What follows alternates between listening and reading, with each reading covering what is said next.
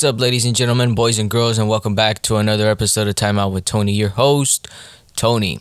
All right, ladies and gentlemen, so today's episode, we are going to be reviewing the debut studio album by Nas.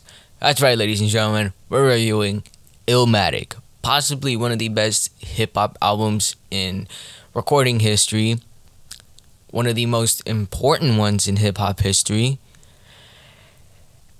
and probably one of the best East Coast hip hop albums around there.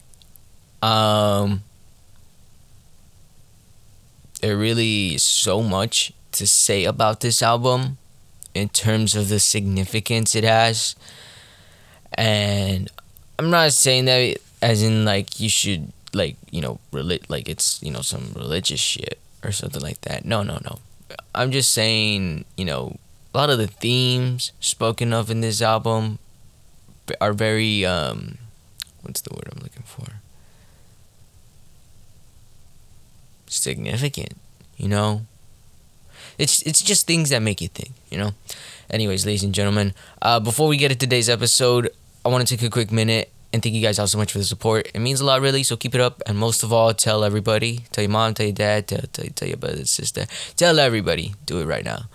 Um, other than that, ladies and gentlemen, let's just get straight into today's episode. Without further ado, sit back, relax, and crack open a beer, soda, and or water, folks, and enjoy because this is Illmatic by Nas.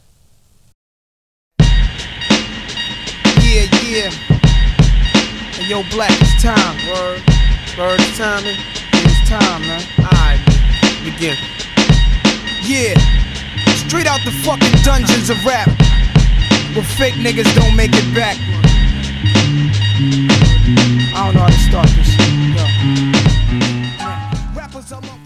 Alright, folks, let's just jump straight into it. So, for those of you that don't know, Illmatic is the debut studio album by American rapper Nas, released on April 19th, 1994 by Columbia Records after signing with the label with the help of MC Serch. Nas recorded the album between, uh, sorry, between the years of 1993 sorry 1992 and 1993 at the Chung King Studios and D&D Recording, Battery Studios, and Unique Recording Studios in New York City. A lot of the album's production was handled by DJ Premier, Large Professor, Pete Rock, Q-Tip, L.E.S., and Nas himself. Styled as a hardcore hip hop album, Illmatic features multi-syllabic internal rhymes and inner city narratives based on Nas's experience on the Queensbridge houses in Queens, New York City. Debuting at number 12 on the US Billboard Chart 200 and selling 63k copies in its first week, the initial sales fell low expectations and its five singles failed to achieve any significant chart success. And despite the low initial sales, Illmatic would go on to receive rave reviews from most music critics who praised its production and Nas's lyricism. On January 17, 1996, the album was certified gold by the Recording Industry Association of America, and in December of 2001, it earned a platinum certification after shipping a million copies in the US. As of 2019, the album has sold 2 million in the US alone. And since its initial reception, Illmatic has been recognized by writers and music critics as a landmark album in East Coast hip hop. Its influence on subsequent hip hop artists has attributed sorry, has been attributed to the album's production and Nas's lyricism. It has also contributed to the revival of the New York City rap scene, including a number of stylistic trends to be uh, to the region. The album is widely regarded as one of the greatest and most influential uh, hip hop albums of all time, appearing on numerous best albums lists by critics and publications.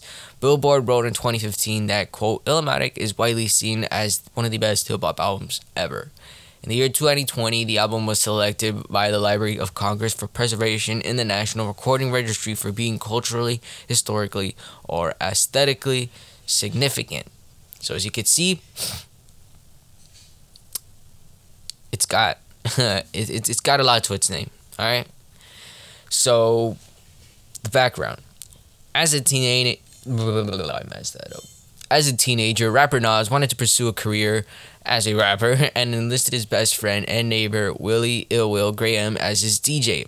Nas initially went by the nickname Kid Wave before adapting the alias Nasty Nas. By the age of 15, he met producer Large Professor from Flushing, Queens, and was introduced to his main group, Main Source.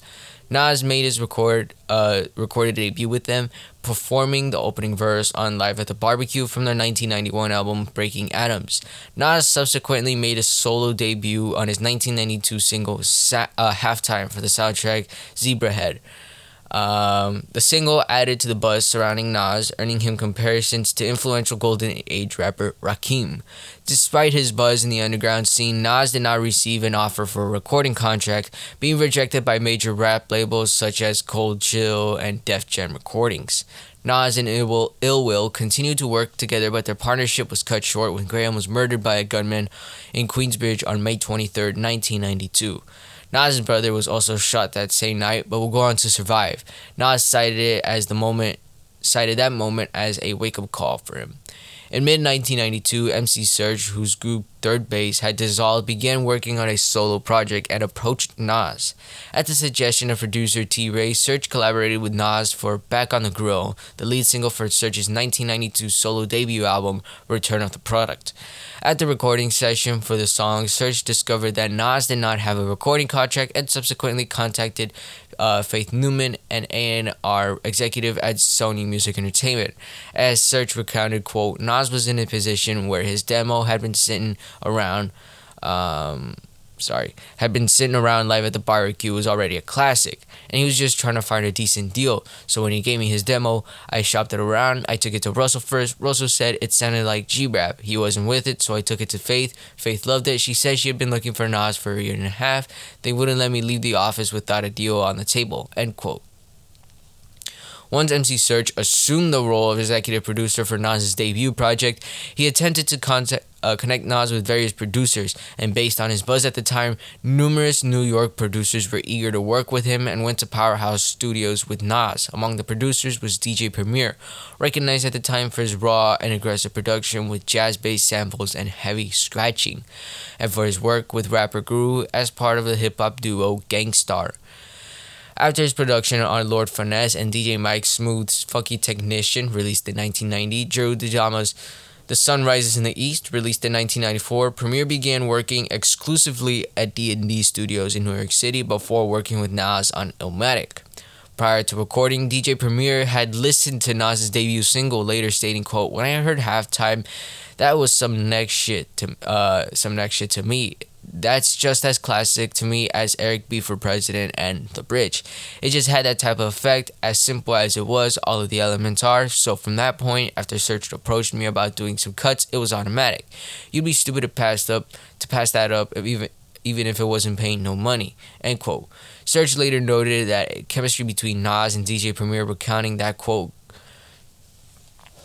sorry, Primo and Nas, they could have been separated at birth. It wasn't a situation where his beats fit their rhymes, they fit each other, end quote. While Serch reached out to DJ Premier, Large Professor contact, contacted Pete Rock to collaborate with Nas on what became The World Is Yours.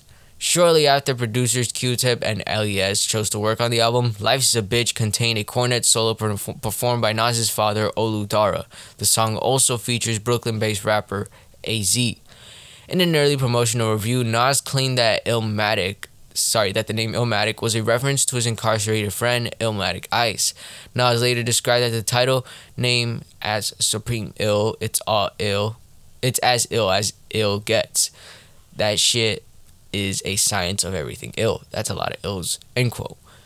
At the time of its recording, expectations in the hip hop scene were high for Illmatic. In 1994, uh, in an interview with The Source, which dubbed him, quote, the second coming, Nas spoke highly of the album, saying, quote, this feels like a big project that's going to affect the world. We in here on the down low doing something for the world. That's how it feels. That's what it is. For all the ones that think it's about, uh, it's all about some rough shit, talking about guns all the time, but no science behind it. We're gonna bring it, bring it to them like this. End quote. Rapper AZ recorded uh, recounted recording of the album, quote, I got on Nas's album and did the Life's a Bitch song. But even then, I thought I was terrible on it, to be honest. But once people started hearing it and liking it, that's what built my confidence. I thought, okay, I could probably do this. The record was everything. To be the only person featured on Illmatic when Nas is considered one of the top men in New York at the time, one of the freshest new artists, that was big. End quote. Oh shit, I accidentally pressed the. Sorry, I was reading my script and pressed the fucking. pressed the fucking spacebar. Great, I forgot where I was. Um, okay, during the sessions, Nas composed the song Nas is Like, which he would later go on to record as a single for his 1999 album, I Am. Concerning the recording of, album, of the album's opening song, New York State of Mind, producer DJ Premier later stated, quote, When we did New York State of Mind at the beginning, when he says, straight out the dungeon of rap, where fate mm, don't make it back, then you hear him say, "I don't know where to st- how to start this shit" because he had just written it. He got the beat running in the studio, but he doesn't know how he's going to format, how he's going to convey it. So he's going, "I don't know how to start this shit," and I'm counting him in to begin his verse one, two, three, and then you can hear him go, "Yo," and then he goes right into it. End quote. All right, so that being said, let's just get straight into the um to the review itself. Um, so, the opening track, the Genesis. There really isn't much to say about it. It's an intro. It's just sort of like a voiceover, like um, just just what you would expect in an intro. The beat is playing, people are talking, laughing, smoking, whatnot. Just something you'd hear in a in a hip hop album. So there really isn't much to say it other than that. Sorry, there really isn't much to say other than um, um, it just sounds like a 90s album, you know? Track 2, New York State of Mind, probably the second best song on this album in my opinion. The beat, the piano, not just rhymes, straight out the fucking Dungeons of Rap. Also the little fucking noise you hear in the in the background, fucking boom, uh, fucking. I don't want to make it because it. I don't know.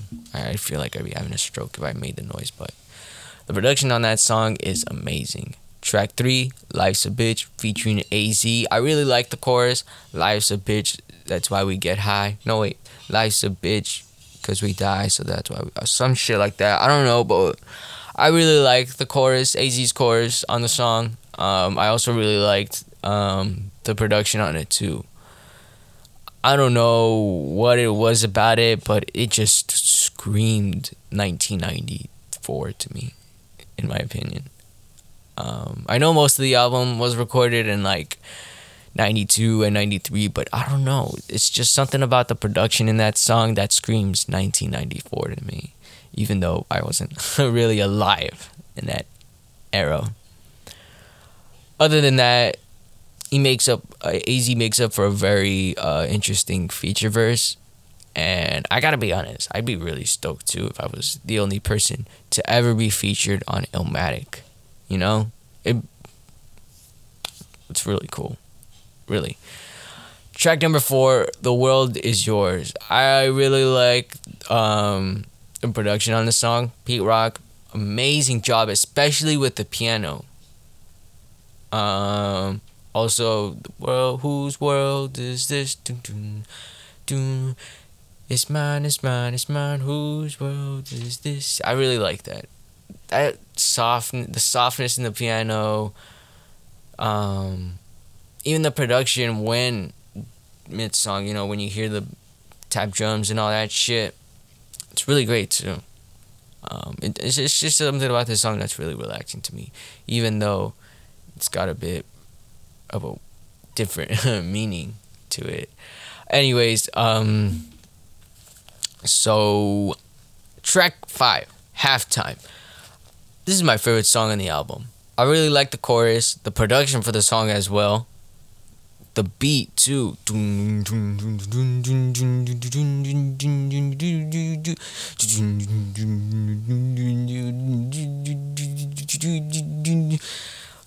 Personally, this is my favorite song. I thought this the I thought this was a song where he you know he went crazy on it, dude. I thought this was the song, the the song, the song to listen to on the album. This is like the song in my opinion to listen to. I really like the chorus, his rhymes, the constant, the flow too. The flow is something else on this song. Track number six, Memory Lane, sitting in the park. Um, there really, I don't really have much to say about this one. Um, it's it's it, it just hmm hmm. It just really didn't appeal much to me, you know, especially after that whole after halftime. You know, I didn't. I was like, whoa. First we were like, and now it's like, I don't know. It, it just kind of changed the flow. It was kind of off putting for me. So I don't know. It's just I just automatically had like this ill kind of memory of it. But it's it's still a good song, especially the title. I really love the title. Um, especially the end of the theme too. I think it's really uh really um what's the word I'm looking for? I want to say woke theme, but I've it's a theme, all right. It's a theme, all right. I'll tell you that. It's a theme, all right. Track number seven, One Love. Now, this is the song that was produced by Q-Tip, and I gotta say, this this is like my least favorite song. After this song, the whole album just kind of turns out to be a blur. I, I won't lie, not because it's it just got bad, but I, I don't know. It just we're near near in the end, and you're like, okay, well, time to fucking zone out or some shit like that. I totally know what I'm doing right now. Um, but oh, good. That was good. That was good. That. But uh, um, hmm, hmm. I will give it props for the production. Q-Tip does an amazing job. You know, because that's all what they did back in the '90s. Um, I don't know. It just kind of felt kind of weird this song. I don't know what else to tell you. Track number eight, One Time for Your Mind. Uh, hmm, bottom to last right here. Um, again, I really don't know what to say about this song other than it's kind of a blur. I don't really see this song, you know, mm, you know, pop popping out. It's, no, what's what am I trying? Appealing? Nah. Hmm. I'd say I don't see it as something that stands. Yeah, something that stands out. um, I don't know what else to tell you there. Track number nine, represent. Great beat, great chorus too represent, represent, uh, represent, represent. Uh, really like the melody too. It's got kind of like a not a not a spooky tone to it, but rather like a um rather worrisome, worrisome tune to it. And I really like um I don't really like that. The closing track, it ain't hard to tell. I really like the sample on it, you know. Um, Michael Jackson's uh, Human Nature. I think it was a good song to close that out to. Nas's rhymes, amazing, as usual. Um, although I do have a bit of a problem with the bass on this song. It's a bit too mm, strong, you know, not not something you're trying to listen to while driving home from work at 12 in the morning especially when it's all.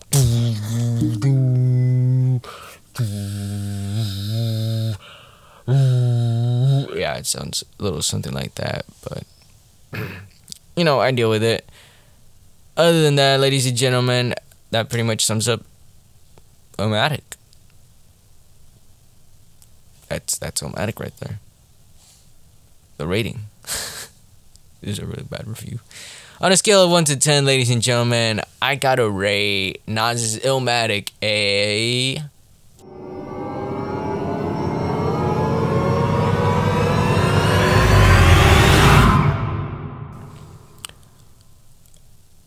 Well, it's pretty fucking obvious. Um, uh, a 10. Yeah, ladies and gentlemen, crazy, huh? A perfect 10.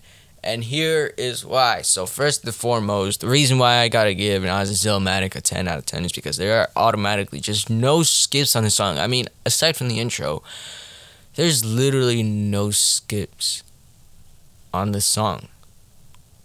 Um, yeah, just 10 for 10, bro. It goes 10 for 10. It's a perfect 10 because there's 10 songs on it. And it goes 10 for 10. I'd say 9 out of 10, but then I'd probably get shot. I don't know what you want me to do here, people. My hands are tied. Anyways, yeah, a 10 out of 10, and here's why. So, first and foremost, yeah, it goes for a 10 for 10. There's no skips on the song. Number two, the tracks. I mean, the production. East Coast hip hop production. It's what makes this album so great.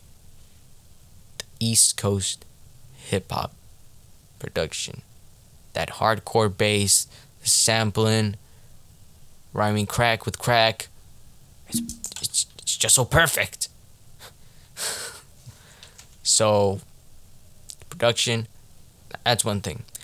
Lyricism, now that's another. A lot of the themes Nas brushes over here. Some of the uh oh my goodness, what the fuck am I looking at? That looks like a very cursed picture. I'm sorry, I was scrolling through a scroll through the wrong tab. So, you know. Anyways, that's, that's a really fucking cursed fucking image, bro. Trust me. Trust me when I say this.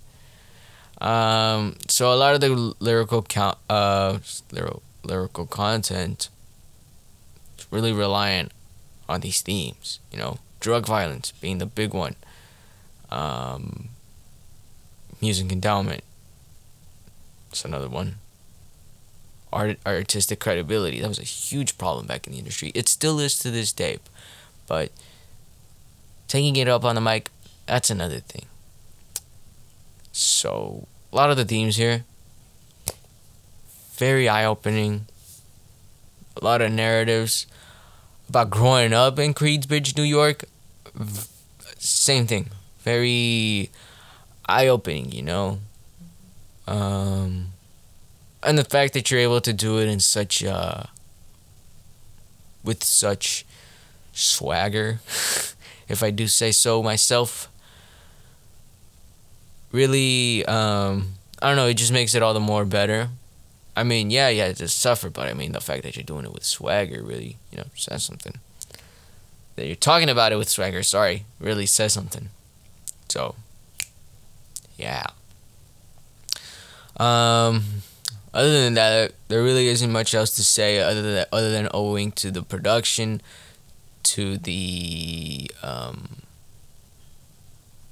the impact it's had, the lyricism, um, all of it. You know, it's really, really um, influential album that I highly, highly, highly recommend. It's only ten songs, forty minutes. Mm Mhm. Yep. It's only it's only forty minutes. It's nothing bad. Totally recommend it especially when you walk walking through New York. If you ever if you ever get the chance to walk through New York, please feel free to to listen to this uh, listen to this song. All right, please, please, it's, it's really good. Trust. Me. Um. take a look at the impact and legacy that the album had. So in East Coast hip hop, Illmatic has been noted as uh, one of the most rather most rather influential albums, hip hop albums, sorry, of all time, with pundits describing it as an um, archetypal East Coast hip hop album. You, you get what I'm saying? Um, okay, let, let me read a quote. Jeff Weiss of Pitchforks wrote, "No album better reflected the sound and style of New York '94. The uh, the Alim- Alembic I think that's how you pronounce it. Of soul jazz samples, SP 1200s, broken nose breaks, and raw rap distilled the Henny. No chaser ideal of boom bap. End quote. Um, in terms of like production, Illmatic has been noted as a creative high point for East Coast hip hop since it's featured since it featured production from renowned New York-based producers Large Professor, Pete Rock, DJ Premier. The album solidified the reputation of these producers whose contributions to Illmatic became became influential in shaping the soundscape of New York's regional scene. According to writer, uh, music writer Rob Marriott, Illmatic helped establish DJ Premier as the go-to producer for the jazz and blues inflected knock that became so central to the East Coast sound. Following the album's release, hip hop artists increasingly began to draw upon a broad stable of producers for their projects. At the time, the assembly of big name producers was unprecedented since most hip hop albums had primarily been the work of one dedicated producer and sometimes even an embedded production team. Yet Arthur, sorry, author Adam Mansbach reflects on the impact of Illmatic's noteworthy producers, writing, quote, the psychological impact on the listener of having all these elite producers, some of whom, like Q-Tip, weren't really known yet for doing outside production work at all, coming together to lace the debut from this queen from this kid from Queensbridge was tremendous. End quote. The same template would also be used by other successful East Coast rappers. In an article on New York Hip Hop, Mosi Reeves of Creative Loafing wrote that Nas's Illmatic is, quote, the first to draw together top hip hop producers in recording industry. That formula most successfully mined on the late Notorious B.I.G.'s 1997 sophomore effort, Life After Death, Puff Daddy's 1997 No Way Out, and Jay Z's uh, third studio album, 1998's Volume 2 Hard Knock Life, is what most New York prospects still use today. Jon Caramanica of the New York Times writes that after Illmatic's release, quote, it became a commonplace for rappers to search around for different producers who could um, who could enhance their sound, end quote.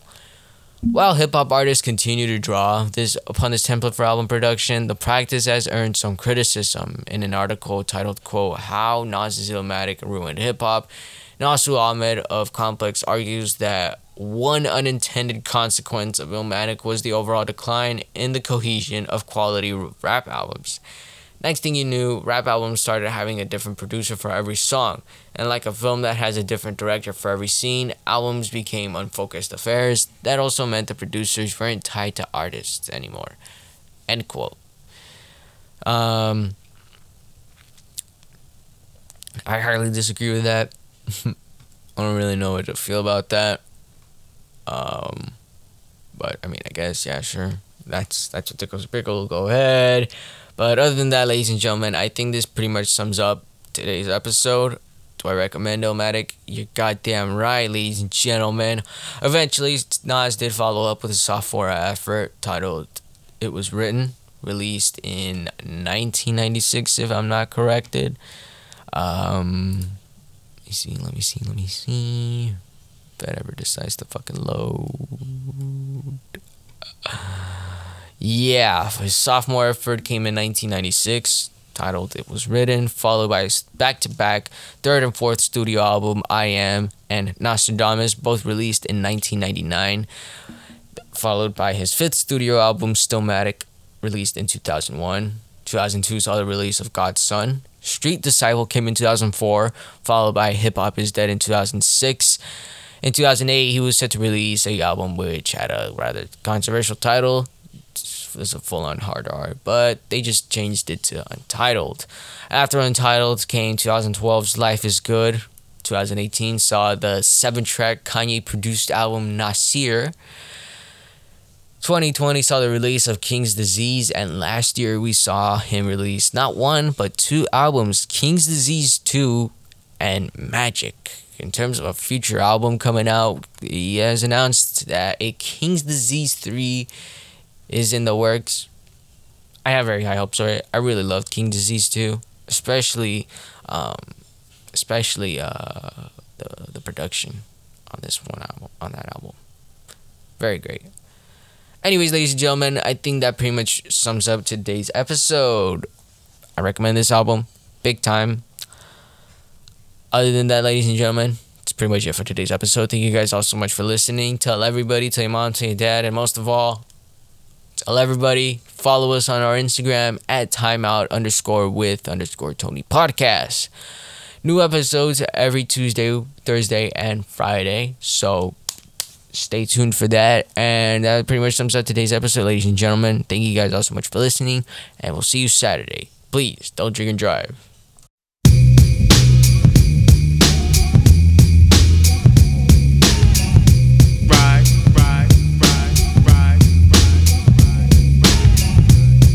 Check me out, y'all.